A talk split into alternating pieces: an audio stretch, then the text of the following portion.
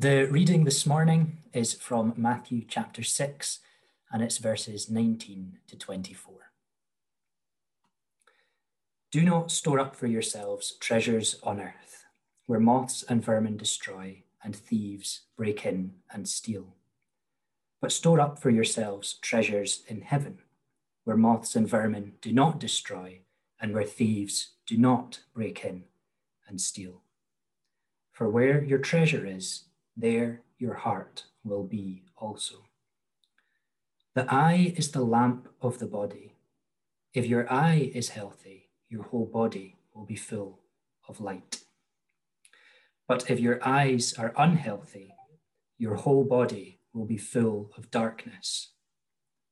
If then the light within you is darkness, how great is that darkness?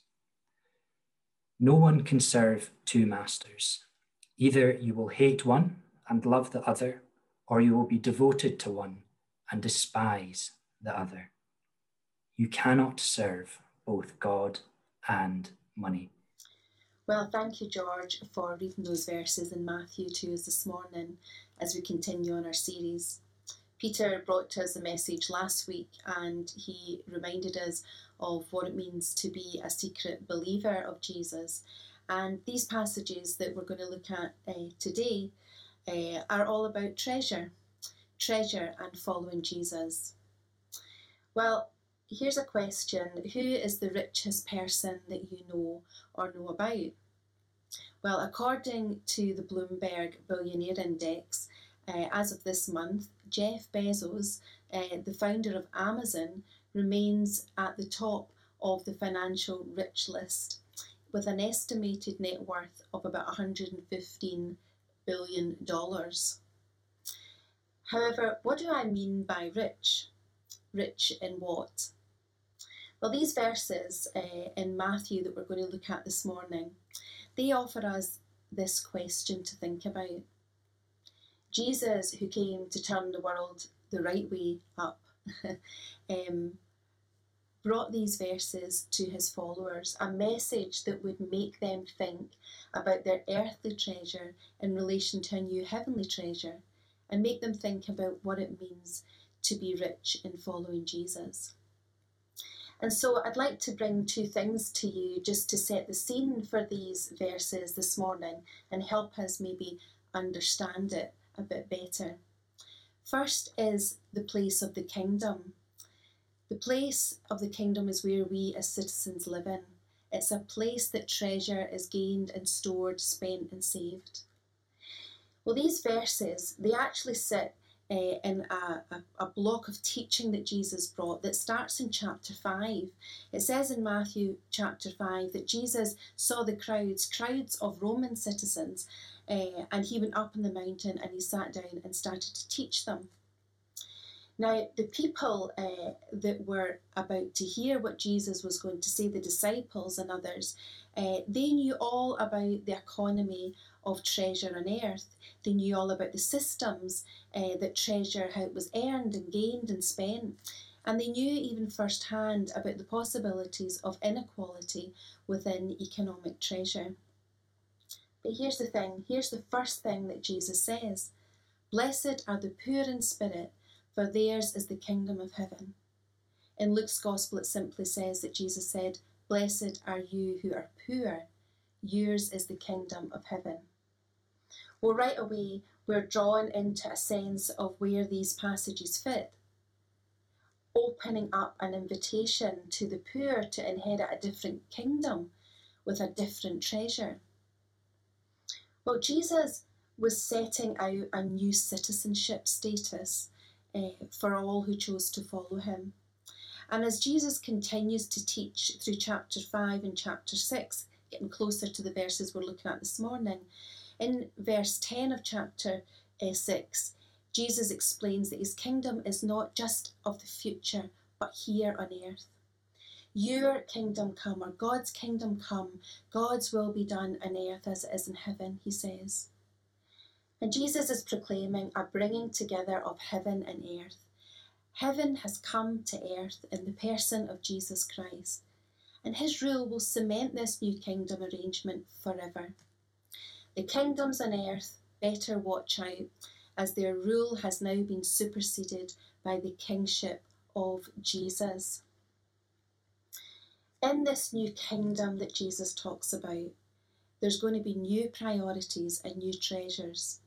Being a citizen of such a kingdom means that our treasure is now earthly and heavenly, and that this distinction isn't locational, rather, it's based on what king you choose to follow. What Jesus is bringing us in these verses is designed to have an impact on how we, his followers, live today and forever. The second thing about the context is the style in which Jesus teaches these verses in. Jesus uses a style of orthopraxy and orthodoxy. What Jesus is about to teach, he's already living out. Following Jesus is the learning. There's no gaps between what Jesus says and what Jesus does, what Jesus preaches and what Jesus lives out. Jesus invites us into that place, learning as we follow and practicing what we preach, living out a dual citizenship of earth and heaven now. And that's the road of the disciple. That's the journey that Jesus wants to take us on. And that that's the journey that he talks about here. Talks about treasure. Let us read it. So do not store up for yourselves treasure on earth, where moth and rust destroy, and where thieves break in and steal. But store up for yourselves treasure in heaven, where neither moth nor rust destroys, and where thieves do not break in or steal. Jesus tells us that there is treasure in both earth and heaven. Earthly treasure. Jesus is not denying that there's earthly treasure and that the world we live in requires money. Both priests and kings on earth have been guardians of earthly treasure for generations. Read the Old Testament and the history books and see the accounts of what they achieved or withheld through their period of rule. Each one of them had a choice as to how they would steward the treasure that they had came to hold in their treasure troves. But it's clear that Jesus isn't prohibiting the usage of such treasure. No, Jesus is simply telling us in these verses not to store it up.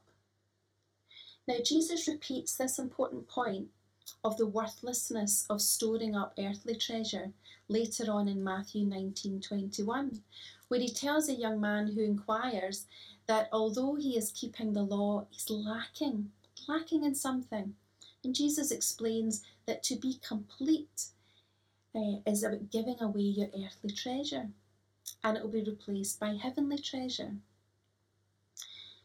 We also just look at the life of Jesus across the four Gospels, where he demonstrates this in his everyday life. In the Gospel of John, for example, there is buying of bread at times to feed the weary, but there's also performing miracles to feed the 5,000. It's not all buying and it's not all miracles. Jesus uses both to bring about the salvation, provision, and healing of many. And what about the many Marys, Joanna and Susanna, and many other women who financially supported Jesus and the other disciples that are recorded in Luke's Gospel. In fact, only in December were we reminded at the very beginning of Jesus' life that the Magi brought earthly treasure to Jesus, treasure that would have significantly altered the family's wealth and possibilities. And so we see a little boy's lunch bought using earthly treasure, the women's purses filled with earthly treasure, and the Magi's gifts, all earthly treasure, but used in the presence of Jesus, become something priceless, something beautiful, and an act of worship. You see, in these verses, Jesus is instructing us that when we follow him, we need to know that for us now, the earthly treasure has a sell by date, has a use by date. It's perishable. And if we attempt to store it up, it becomes useless it rusts, it becomes meaningless. Well, what about heavenly treasure? Okay, so this treasure we are to store up. The treasure of the better thing. Remember when Jesus told Martha and Mary, Mary had chosen the better thing to be in his presence? Was Mary storing up treasure in heaven? What about the widow who gave such a small earthly treasure that no one could have deemed it worth anything in earthly terms in relation to the riches of the other offerings in the temple? Yet Jesus says that she put in more than all. Now that's a very different perspective of what treasure means. And Jesus begins to link our hearts to treasure, this new treasure. Now, he says of this heavenly treasure that it won't be destroyed, it's protected, it can't be stolen. Treasure in heaven is eternal and everlasting. There's a contrast between both earthly and heavenly treasure. And so these verses follow on from what we heard last week regarding prayer and fasting and choosing God's presence. A different kind of treasure for the believer, a richness and spiritual intimacy that produces a treasure of social transformation and justice. And we begin to see the function of our new citizenship in Christ, being users of earthly treasure, investing in heavenly treasure, and in all in the presence and through the power of Christ. This place that we are in right now, thy kingdom come, thy will be done on earth as it is in heaven. Jesus is telling us here, you are kingdom people. Get excited. And I'm doing a new thing, and I'm going to see the Father's will unfold using you, using earthly and heavenly treasure. Well, in these verses, he goes on to leave us with two more thoughts to help us. And it's all about our heart and our eyes. Heart posture. We read in verses 21 and 24, Jesus says, where our treasure is, our heart is also. And he also says that we cannot serve both masters, God and money. Now, many Jewish people would have reconciled a happy middle ground, serving both masters, between following the law of Moses and benefiting from the Roman rule financially and socially. The Jewish community, hearing this message, had perfected a way of keeping the law and storing up financial and social capital here on earth.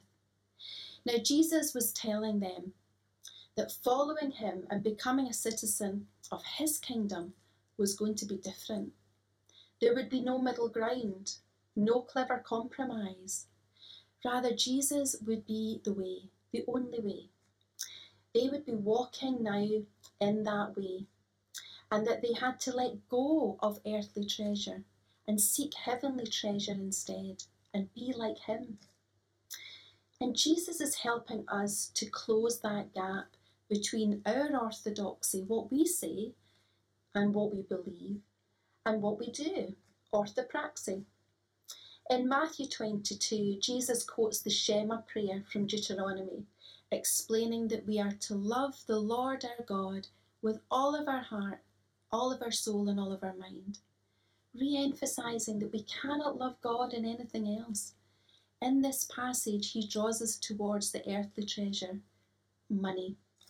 Where your treasure is, your heart is also. And then Jesus tells us tells us something about our eye perspective. In verse 22 and 23. Let's read it together. The eye is the lamp of the body, says Jesus. So then, if your eye is clear, your whole body will be full of light. But if your eye is bad, your whole body will be full of darkness. Then, if the light that is within you is darkness, how great is the darkness? Jesus is saying, Citizens of the kingdom of heaven, be careful what catches your eye. What are you focused on? It matters and it's linked with your treasure storing. You see, the eye is to be clear, and that word clear, the Greek word uh, for this is haplios, single, totally devoted and undivided. Interestingly, it's linked further in the New Testament with haplotes, meaning generous. So Jesus is reminding us again that we're to be different. We are vessels Paul reminds us in 2 Corinthians 4 6 and 7 He says, For God who said, Light shall shine out of darkness, is the one who has shone in our hearts to give the light of the knowledge of the glory of God in the face of Christ. But we have this treasure in earthen vessels so that the surpassing greatness of the power will be of God in the face of Christ. You see, it's all connected. Heavenly treasure in earthen vessels. That's the believer. That's you and that's me. A follower of Christ. However, he says, pay attention. Don't get confused. Make sure you clean your glasses and check your heart in regards to the treasure. Don't get confused on the priority of this new kingdom. Jesus brings us exciting and yet challenging words in these verses this morning. I'm challenged, but I'm always challenged. However, know that wrapped around this challenge is Jesus, who is our Good Shepherd and who loves us and who left us the Holy Spirit to help us further. And remember that this is all in the context of Jesus saying, Come, follow me. You know, Matthew wrote this gospel and he was faced with all of this. He had to make a choice to follow Jesus and to be prepared for a heart transplant and a new perspective. Matthew was going to have to get used to different. He was going to have to share his lunch, his daily bread, and keep his perspective in check. Matthew was stepping into a citizenship that values different things from the world that he lived in values relationship and love, values different, and values heavenly treasure. And so Matthew stepped out of his life of storing up the wrong treasure and stepped into a place where he owned nothing and shared everything. And that's life on the road with Jesus. And that's what citizenship consists of today for us who believe and follow him. And so I hope you take time this week and consider these things with God. Let me just pray for us all as we seek first the kingdom of God, the heavenly treasure in our lives in the week ahead. Our Father, we thank you for your word. We thank you for the way in which you instruct us. And Lord Jesus, we thank you for coming and demonstrating to us what it means to walk uh, and to seek the kingdom of God to invest in heavenly treasure and to use our earthly resources. And Lord, we pray this day that as we consider these things, Lord, may you show us the way. May you speak to us in the quietness of our hearts, and may you help us in every way as we seek to follow you. We thank you and we praise you in the name of Jesus. Amen.